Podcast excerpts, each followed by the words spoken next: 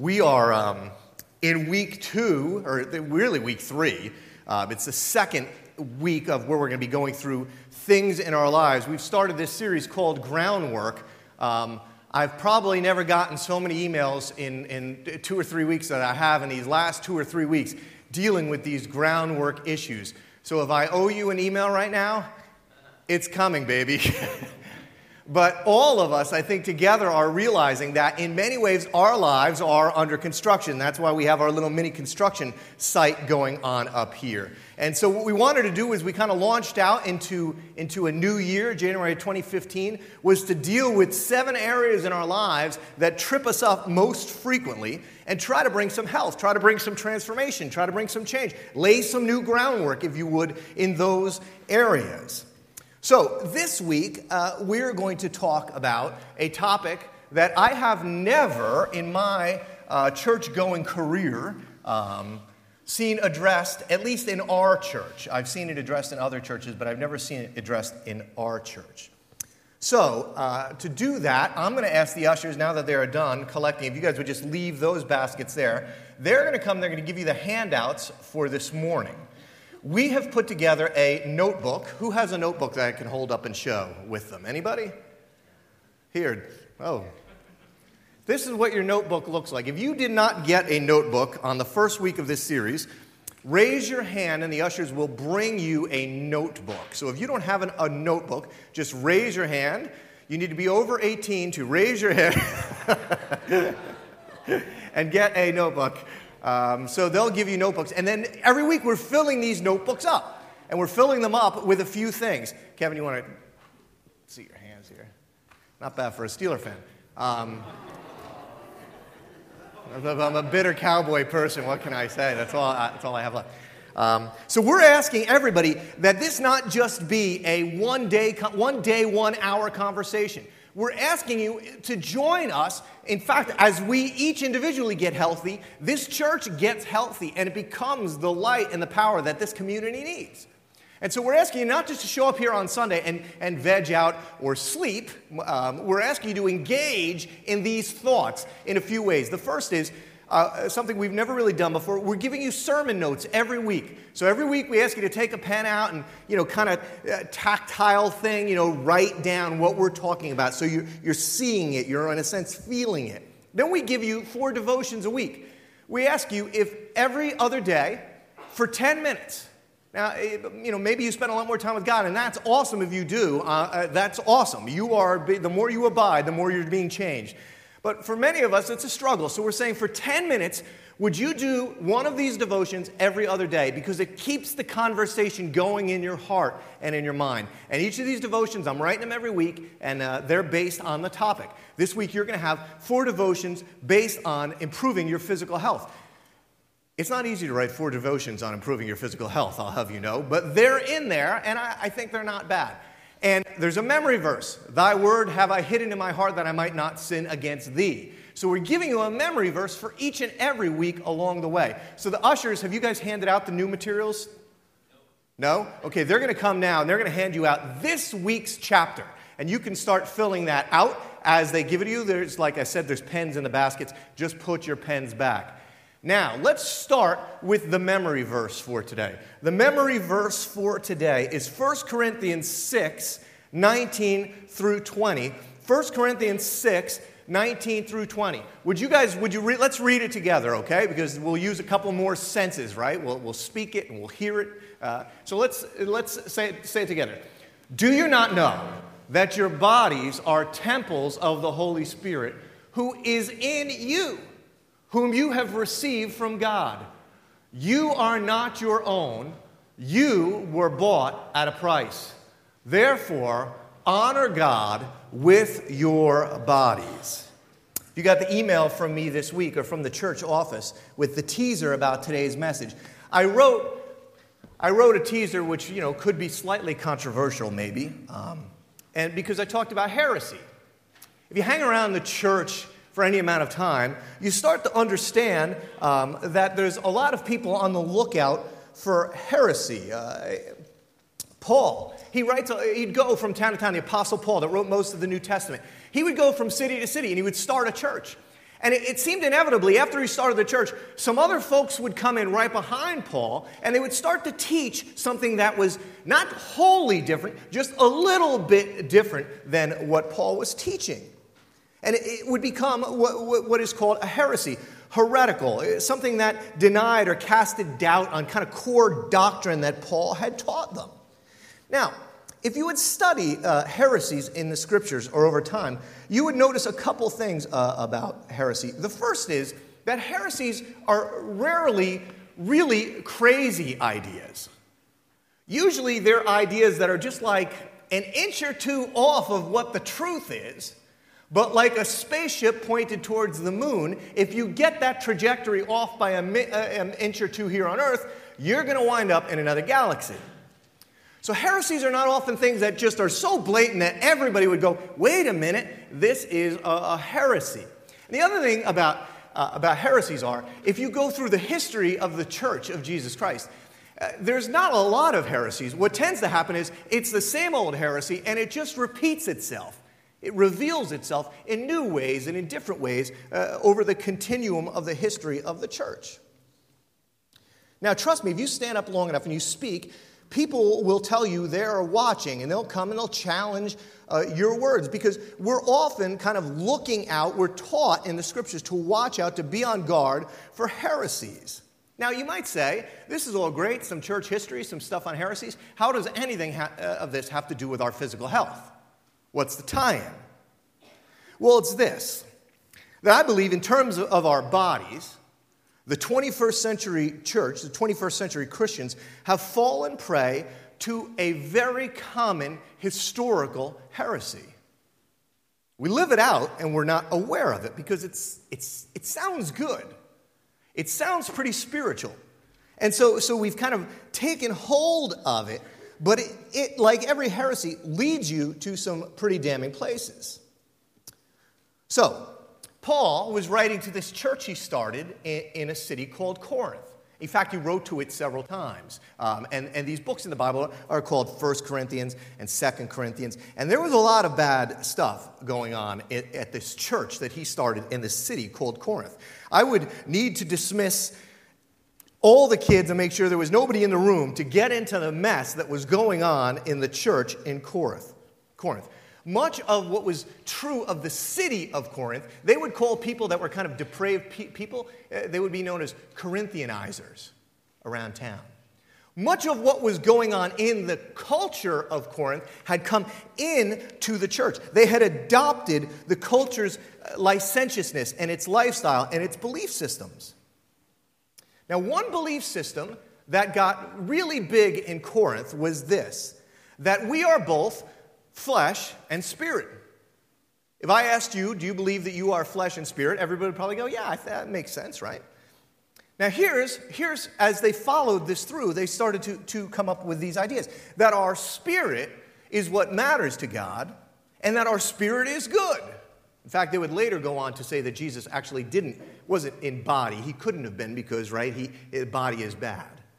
But this heresy was that our spirit is what matters to God. Spirit is good, and the body is bad. Spirit is good, flesh, anything that's of this world, is evil. Now, that sounds like pretty solid teaching, right? Many of us would go, yeah, I'm okay with that.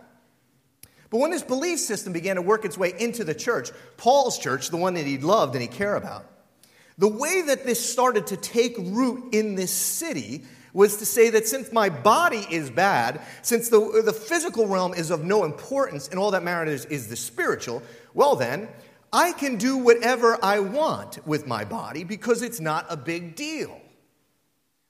Of course, my body is going to participate in all kinds of crazy things. In Corinth, it was all kinds of crazy sexual things.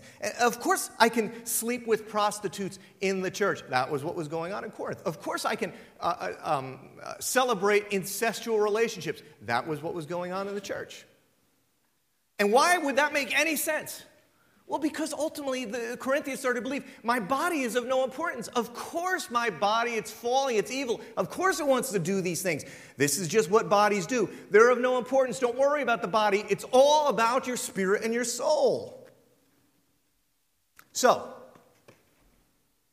it's like an inch off. and it winds up a big mess. So Paul writes to this church, and that's where we get our memory verse from this week, which is in this addressing of this issue to the church at Corinth. Let, let me pick it up for you. Um, it's in 1 Corinthians 6 12 through 30. Here's Paul writing to this church that has got itself caught up in this heretical thinking that its body doesn't matter and it can do whatever it wants with its body. You say, Paul says to them, I'm allowed to do anything, but not everything is good for you. And even though I am allowed to do anything, in a sense, Paul's saying, yes, you're free. The law does not reign over you. You can do what you want. He says, I must not become a slave to anything. He says to the people again, You say, this was, what they, this was the saying of the day. This is how they would justify what they were doing. Food was made for the stomach, and the stomach for food. Ah, you know what I mean? The body was made for sex, and the sex was made for the body. It, it, and um, he goes on, this is true, though someday God will do away with both of them. They would often say, it doesn't matter. God's just going to destroy all this anyway. It's only the spiritual that matters. But you can't say that our bodies were made for sexual immorality. They were made, your bodies, they were made for the Lord, and the Lord cares about our bodies. And God will raise from the dead by his power, just as he raised our Lord Jesus from the dead. You're going to get a resurrected body.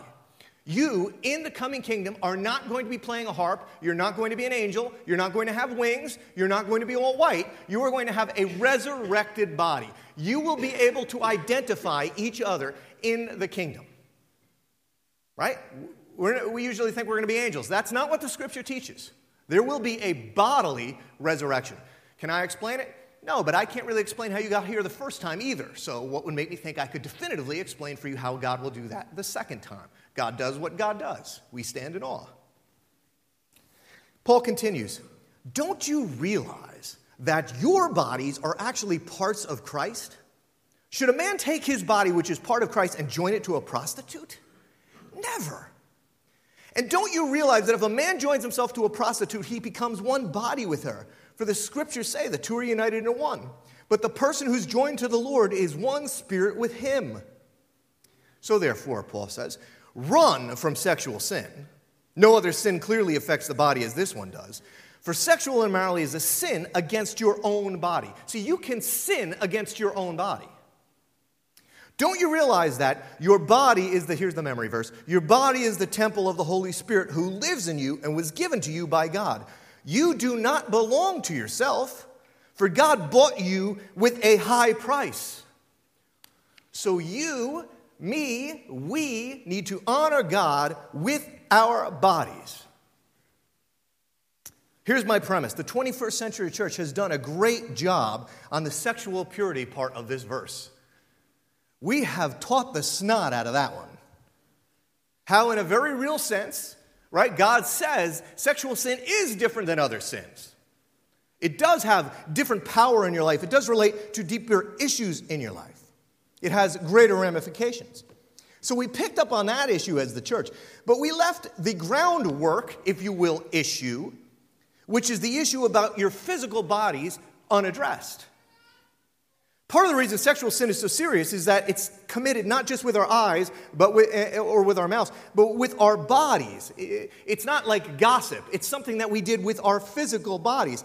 And the deal is this is what the scripture teaches, and I never hear brought up in the church our bodies matter to God. See, when you get this wrong, this will lead you to bad places. Our bodies matter to God. Everybody ever, you ever hear the church talk about this? Our bodies, your body, matters to God. But the truth is, for centuries, the church has lived in regards to this teaching, its teaching like a Christian atheist. Uh, we read it, but we don't really take it seriously. We, we live out, in a sense, the same uh, heresy that was true in the Corinthian church. We worry about our souls, we worry about our spiritual lives. But in terms of what we do with our bodies, how we treat them, it's as if they have no importance. No spiritual value, no spiritual impact. In sense, not in the sexual way necessarily, but in the way we feed them, in the way we exercise them, in the way we repair them, in the way we rest them. In some sense, we are no different than the Corinthian church. Frankly, statistically, even sexually, we're probably not all that different. But specifically today, the way we treat our bodies is no different. It's the same heresy that we've kind of adopted, which is this is not that important. Don't talk about it. There was a study done by Northwestern University in 2011, so recently. And it found a surprising link. You think I'm making this stuff up? It found a surprising link between obesity and regular religious participation. The study found that young adults who regularly attended religious services, get this now, young people, I'll never see a young person in this church again now. Young adults who regularly attended religious services were 50% more likely to become obese by the time they reached middle age. I, I checked this twice, two, two, two different places. Quote, we had previously found that those with high religious involvement were more likely to be obese, stated the lead investigator, who conducted a similar study in 1998. Um, he postulated that American, in America, gluttony was more of an acceptable vice to indulge in, according to a separate study done by Purdue University. Quote, the religious lifestyle has long been considered a healthy one, with its constraints on, listen to Corinth, with its constraints on sexual promiscuity, uh, uh, alcohol and tobacco use. However, overeating may be one sin that pastors and priests regularly overlook, and as such, many firm believers may not have so firm bodies. American churches are virtually silent on excess body weight despite a biblical dictate for moderation in all things, the sociology professor observed. In the book of Proverbs, gluttony is listed with drunkenness as a sign of moral weakness, but few religious groups have any prescriptions against overeating.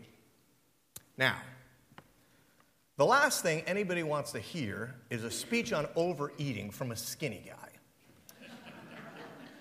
right? So let me just throw a couple of disclaimers out here. First, as my sister refers to me when I unveil this on the beach every year, you're skinny fat. And I say to her, What does that mean? And she said, You appear to be skinny, but upon further reflection, you're fat. One of my coworkers the other day said, You're not fat, you're just flabby, which was trying to make me feel better about things. Here's my deal I am no better and probably worse than most of you in terms of everything I am going to talk about today. Okay?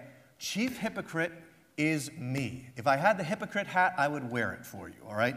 I have been blessed with a metabolism, two things that help me. I have been blessed with a metabolism that is fast. I can't stop moving. I, I, I process food like crazy. Number, and number two, I don't like sweet food, like it has no hold on me. There's other things I do like that have holds on me, like Paul talks about, but I don't like sweet food. So, in a sense, I might, I, I, I appear differently on the outside than I am on the inside. And today, we're talking about the inside. I'm really not concerned about how you appear on the outside. The truth is that your body and my body matters to God, and it has an impact, church, on your soul. Now, we're going to talk about exercise and diet, and right now I think I know what you're thinking, but we're going to talk about all those things. I know you know them. We're smart people. Nobody out there is going to go, Do you mean to tell me there's a link between what I eat and what kind of shape I'm in? I know you know that, right? But the key thing I want to get across to you this morning is the motivation for diet and exercise and these other areas in our life. In other words, why is my physical health a, a, important to God? Why is it a spiritual issue? And this is where we begin in our notes. Why is my physical health a spiritual issue? I'm going to give you six reasons about why you should care about your physical health. It has nothing to do with how people think you look on the beach or all those things. This is a heart matter. So here's number one. Number one, why is my physical health a spiritual issue? Number one, because my body is God's property. My body is God's property. Now, this is about as un American a thought as you're going to hear me ever say to you. Because if you go up to anybody on the street and ask them about their bodies, we've all heard it from somebody at one point uh, or another defending one cause or another.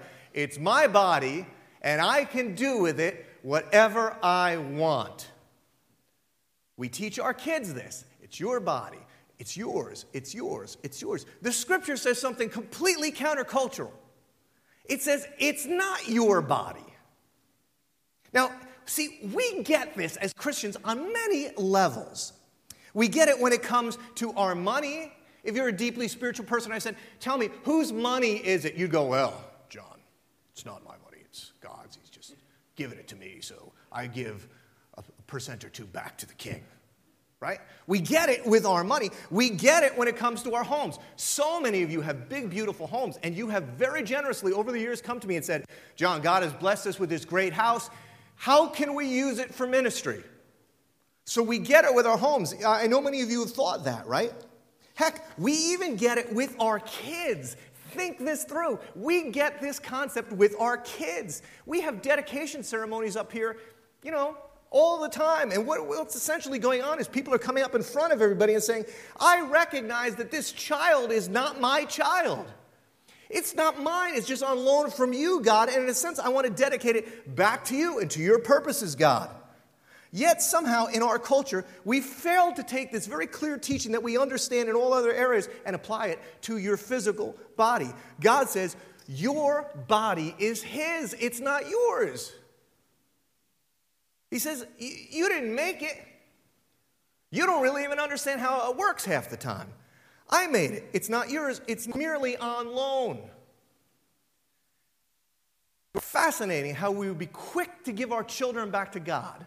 Is we, but in terms of one of the greatest things He gave us, we're slow to give it back to God. To point and consider it His, we consider it ours. Don't mess. Taking care of my, which leads us to point number two of my body is a stewardship issue. We are to steward, which means to manage, we are to steward this gift properly. We get it with our money. We get it with our talents. Many of you know the story that Jesus talks about, the parable of the talents, right? Where each one comes and they're given different talents, and at the end, at the end of, of the process, God shows up and he goes, I want to see, I want to understand what you did with all that I gave you. And we read it and we think, well, that may good. Jesus must be talking about my money or my, my time or my car or my to know how I'm investing those things. What did he give you? Who's never thought about standing before God and going, him going, what'd you do with your body? How'd you treat that? How'd you steward it? My wife turned 40 when I, I was uh, younger and and in a different career and had a little bit of money. I bought her a car. She, she nice little car. It was used, but it was a really nice car for us. And car in the garage all winter. It was a, it was a little BMW Z3, used. A little BMW Z3. Kept it in the garage, and man, we would never. If there was salt on the road, car didn't come out, right? Like if that car sat in the garage one time, it sat in the garage from I think November till April or May. And when I opened the hood, there was a family of squirrels living in the hood. And we took so good care of this car, right? Everywhere we just, if we took it to the store, where did we park it? To get why? Far away, right? Like uh, when I, you, I stewarded that car. I stewarded what went into it. I stewarded the inside of it, the outside of it. How much more important is what God has given you in your body and you don't care? You treat it like crud. So, number two is taking care of my body is a stewardship issue. It's not just your money. Number three, taking care of my body is an act of worship. Taking care of my body is an act of worship. Another way to put it would be to say it's an offering. Now, if you're like me, you run on very low energy reserves. I can fall asleep anywhere. This is why I can't get that mad at some of you when you check out during a sermon. I, because, you know, I find myself engaging, but others maybe not Five minutes. I'm home from work, I can be asleep on the couch of the time. And if you were here last week in the issue on spiritual health, what begins the process of change is getting tired of the current state you're in, saying, I'm sick. One guy said, I'm sick and tired of being sick and tired. The truth is, for many of us, if God, everybody wants to say, oh, if God would just tell me what He wants me to do with my life. I have news for you. If God showed up and told you what He wanted you to do with your life, you would be too tired to do it. Are you crazy? I'm too tired for that. For many of us, this is a huge issue. Paul tells us to honor God with our bodies. Elsewhere in Scripture, he defines what that means. How do I honor God with a physical thing? How do I honor God with my body? Paul says to give them to God as a living sacrifice holy and pleasing to God. Now, if you've spent any time in the scriptures studying any kinds of sacrifices that were brought to God, what kind of sacrifices is God worthy of? Does God respect? Does He respect your second best sacrifice? Go through the history of the scriptures if you know them. Where do you see God saying, Get me all of the dwarf lambs and, and the, the uh, mentally handicapped doves and bring them because they'll be okay? No, he says, You bring me the best of what you have. And this is, in a sense, our bodies, eh, they're to be offered back to God in a condition worthy of offering them to God. This is a spiritual act. There is not a difference, there is not a block between the spiritual and the physical. It's a spiritual discipline. Taking care of your body is a spiritual discipline. Here's how I can tell when my wife gets me really mad and I want to say something, right? that's my flesh going, say something, say something. I can feel it, right? And I'm starting to train myself to what that feels like. I start to go, mm, there's my flesh again. I can feel it. My flesh wants brewing. And I was, I got up this morning. I went down to have my coffee. A brand new box of Oreos in the cabinet. And it screamed at me the way that my flesh does about saying something back. Eat me. And I thought to myself, this is what the flesh feels like when it wants to, in a sense, do what it wants to do. It is a spiritual discipline. You exercise this discipline of, uh, we'll talk about self control in a minute, but it's a spiritual issue. Number four is a crazy one, and I can't fully explain it, but here's what the scripture teaches My body, not just my soul, my body is a member of Christ's body. Verse 14 in, in 1 Corinthians 12, we just read it, says, Don't realize your bodies are actually part to Jesus. But you see, we, we often see Jesus in some way, in a way I don't fully understand, your body is also connected to God. This is why God cares. God is impacted by how you treat it, what we put into it how we manage it and shepherd it. Since it's connected to God, it has some importance to God. It matters to Jesus because Jesus is not just connected to your soul, he's connected to your body. Number five, my body is where the Holy Spirit lives. Mind blowing. The Holy Spirit who lives in you. You hear people on the street say, Oh, my body's a temple. It comes from this verse. But see, over the history of the church, God has lived in various places. God has lived in the tabernacle in ancient Israel, God has lived in the temple of Israel. That was his dwelling place. Has anybody read the descriptions of what the temple looked like? Because the place, the dwelling place of God, is worthy of magnificence. In a sense, where he lives how it's treated reflects on those who are treating it. Your body is the temple of God. If God resided in your house, if God took up residence in your house, would it change the way you treated your house? Of course it would. But he lives in your body, and it should impact the way we treat our bodies. If you and I drove, by and saw a bunch of kids defiling a church, throwing rocks through the windows, painting graffiti on it, all the rest, what would you do? You'd at least call the cops, if not stop and get out of your car. But we do the same thing to where the Holy Spirit lives today all the time, every day, all day long. Just run it down. Number six, last one. My body was purchased at a price. a high price. Brought, he was purchased at a high price. Did not just pay, listen, Mendham Hills. Jesus did not just pay for your soul on the cross. Verse 19 and 20 You do not belong to yourself, for God bought you with a high price. You must honor God with your body. These are powerful words. We spend lots of lip service on them. But Paul teaches his church that God purchased at the cost of his son your body. And to say your body doesn't matter, frankly, is blasphemous. God purchased at the cost of his your body. And to say your body doesn't matter. Church, if you say you want to please God, if you say you want to please God with your lives, then you have to care about the physical well being of your body. Now, I am going to list for you the three most common sense things you will hear me say in the history of church. I am going to tell you something that you know and don't need to hear. There's no rocket science here. I'm not a doctor, but there's just no way to talk about the issue and not point out these three things.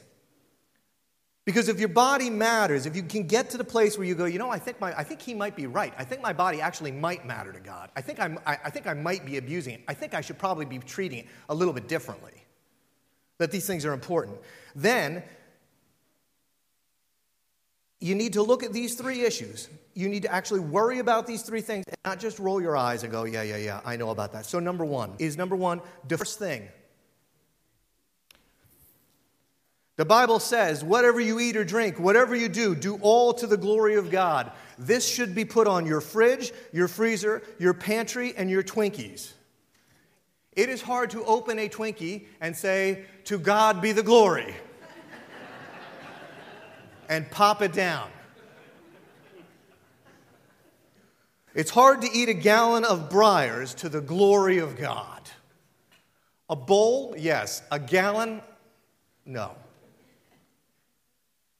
If I loaned you that car I bought my wife, most of you, because you like me, would treat it with the highest of respect. You would park it where I parked it. You, if you got it dirty, would wash it like I wash it. And when you pulled up to the gas station, what would you do with it? You would not likely pull it into the Delta, down here on the street, not to insult the Delta, but you would probably putting it to a good gas station and put good gas in it because you would say, once worthy of putting something in it that's very good. If you do the slightest amount of research on the average American diet, you can see why we are all so tired and overweight. It's funny, the Bible says, Behold, I will give you every plant, these Bible verses are in your, your work. I'll give you every plant, uh, every plant uh, that yields seed that's on the face of the earth, and every tree with seed in its fruit, and you shall have them for food. In some sense, God says, here's what you should eat the things that I want to look at what we eat. If you look at what we eat, almost all of the ingredients and everything you're putting into this body, which matters to God, were not created by Him. Look at the ingredients. This is not rocket science. I'm not going to recommend a diet for you, but I will recommend go look at what you're eating. Does anybody, did anybody see the YouTube video this week of how many ingredients are in a McDonald's french fry? I love McDonald's. Oh, I love McDonald's. I thought French fry one of the five greatest tastes on earth. A McDonald's video that came out of McDonald's French fry. A McDonald's French fry, right, is up there. In a McDonald's French fry, you're gonna have a potato, you're gonna have some salt, and probably some oil for frying it. There are 19 ingredients in a McDonald's French fry, most of which you could not pronounce. And God says, I'm making you all these things. Eat these things. And we go, we know better. We're going to eat these things. And then we wonder why this all isn't all working well for us because been body matters to God. God's people have always, you will eat, God's people have always been defined in some sense by eat that. I don't have time to go through all the dietary laws, why they're there, and all the rest, but I love this from Daniel chapter 1. Daniel gets taken into the king's castle. In a sense, he's told that he should eat what the king eats. But Daniel, quote the scripture says, purposed in his heart that he would not defile himself with the portion of the king's delicacies, nor with the wine which he drank. Therefore, he requested of the chief of the eunuchs, those were the features, might not defile himself. And at the end of the portion of the king's delicacy, and his buddy's features appeared better in portion of delicacies and the wine that they were to drink, and gave them vegetables. See, the New Testament talks all about how you can't be defiled by your diet. That's not what God is concerned about. That's not what's keeping you from God. But it's like we've thrown the baby out with the bathwater on that and said, well, it really doesn't matter what we put into ourselves. It does matter because your body's married to God. And if you're putting stuff into yourself that is not, is not going to make you, allow you to be used for God's glory, God, thus your diet matters to God. Your diet matters. Is the diet for you? There's weight matters to God. Thus, your diet matters to you need to care about what we eat. Number two. Number one was defiling diets. Number two is energy and exercise. Oh, I love the old story about reading about the creation of man. You know how it goes, right? The scripture says that God took the man and sat him down in an office behind a desk. And he, he told them in that building to, to sit and tap on keys all day. That's not what the scripture says. How many of you does that describe how you live many hours of your life every day? To work. It says, but for most of us, between the commute, the job, the kids, the kids' sports, the appointment TV, so few of us do any physical labor. Our lawns get mowed by others. Our, do you know what Joan and I are doing right now? We are now uh, shopping at Weis, and they are buying our groceries for us. You know why? Because we can sit on a and order them through the computer. It's fantastic and we sit and we. Other sit and sit, you get exhausted. I'm exhausted from sitting around all day. And you know what else we get when we sit around and don't do anything? Depressed as heck. And depression is a big deal in our country, affecting 25% of Americans. 20 body of research of the people in this room struggle with depression size. In 1999, a, randomi- a randomized controlled trial showed that depressed adults who took part in aerobic exercise improved as much as those treated. He took this conclusion even further. 27 depressed people who hadn't exercised for relief from their depression, or uh, excuse me, who hadn't exercised um, but were on a common type of depression, and found that exercise led 30% of them into remission a result that dumps, man, I can almost guarantee you you're not exercising. That might be simplistic, but that's, this is the truth of my life. Every once in a while, I just get in that thing. I'm sitting on the couch, I'm going, I'm disgusting. I'm just lazy, and I feel like I'm dying, you know? And then I go to the gym and I hurt myself, but what's another? You were not created, you were created to be moving, not lifestyle. The latest figures suggest the world's population has become disturbingly, disturbingly inactive. They say it's because we're propagating the American lifestyle. According to researchers, 31% of the world's adults, or 1.5 billion people, are almost percent of young people sedentary. Or a day of exercise recommended for their age group. Unsurprisingly, North America led the way in not exercising. That's you and me with 43% of Americans not reaching the lowest recommended threshold of any exercise. And why is this a big deal? Because about 5. Point, by comparison, 5.1 million die because of smoking. Sedentary lifestyles, you and I sitting around on our butts all day, and I am the king of this, chief hypocrite, is killing us worse than smoking is. It seems clear the deleterious impact on activity on a global scale is at least equivalent to Harvard. Our lack of exercise, of making a priority, of building it into our lives is depressing us, it's sickening us, it's killing us. If we're to honor God with our bodies, we have to imagine if everybody in this church said, What do we all why don't we all exercise? You imagine what the power that uh, number one, defiling diets. Number two, energy and exercise. And lastly, sleep and Sabbath. Sleep and Sabbath. There are three main bodies moving. We're going to get serious about spiritual discipline of our bodies. Rot out in the driveway, and you can't drive the car into the ground. Some of you are driving yourselves into the ground. God, your creator, the one who made the engine, understands how it's supposed to work. He says you've got to slow it down. It's got to take a rest. I don't care what, take care of your body. Yet I know your lifestyles. I know my lifestyle. You know, I got up at 3:45 this morning. I know how we work. I know what it's like. And see, you can't control. Uh, you, here's what happens with sleep. Ultimately, it takes care of commandment about sleep because you know what's going to happen if you don't sleep? He'd write you a pretty big command. In fact, if you were going to think of 10 things he would say to Moses, here's what my people should be known by, you would never think one of them would be rest. But God, the creator of your engine, says once every seven days, you gotta, you gotta shut this thing down. Work in the yard. I'm not gonna work on the bills. I'm not gonna work on whatever. We don't shut it down. God says, man, if you wanna be healthy and your body's matter to me and you buy into that, you have to, I have to start to prioritize a day of just spending it with my family and spending made for the good of the Sabbath. The Sabbath was made for the good of people. In other words, God said, I made this for you. Need this. Do there are three personal things I've learned over the years. These are John's secrets when he's actually doing well. When I'm doing bad, I'm not doing any of these, which impacts your spiritual health and every other area of your life. The first one is self control. Shocker alert. That self control would have something to do with my physical bodies. But if you are like me and you've tri- tried and failed at this over and over again, there's one reason at the heart of it, and the issue is a lack of self control.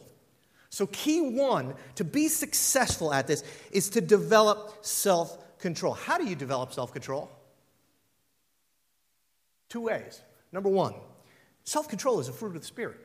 As you abide, self control, as you spend time in God, as you worship Him and celebrate Him and pray with Him, you will gain self control. It always happens like fruit on the tree, it comes. If you are, are with God, if you're abiding with God, you gain self control. I would ask you, are you, you know, look back at last week and last week's stuff and say, where, how's my spiritual health? People who are spiritually healthy have higher levels of self control. Second thing, this is fat we work. For this, I've been reading this stuff for months now because it needs to be exercised. At the turn of the 21st century, a landmark study was conducted that looked at this question Does self control resemble a muscle?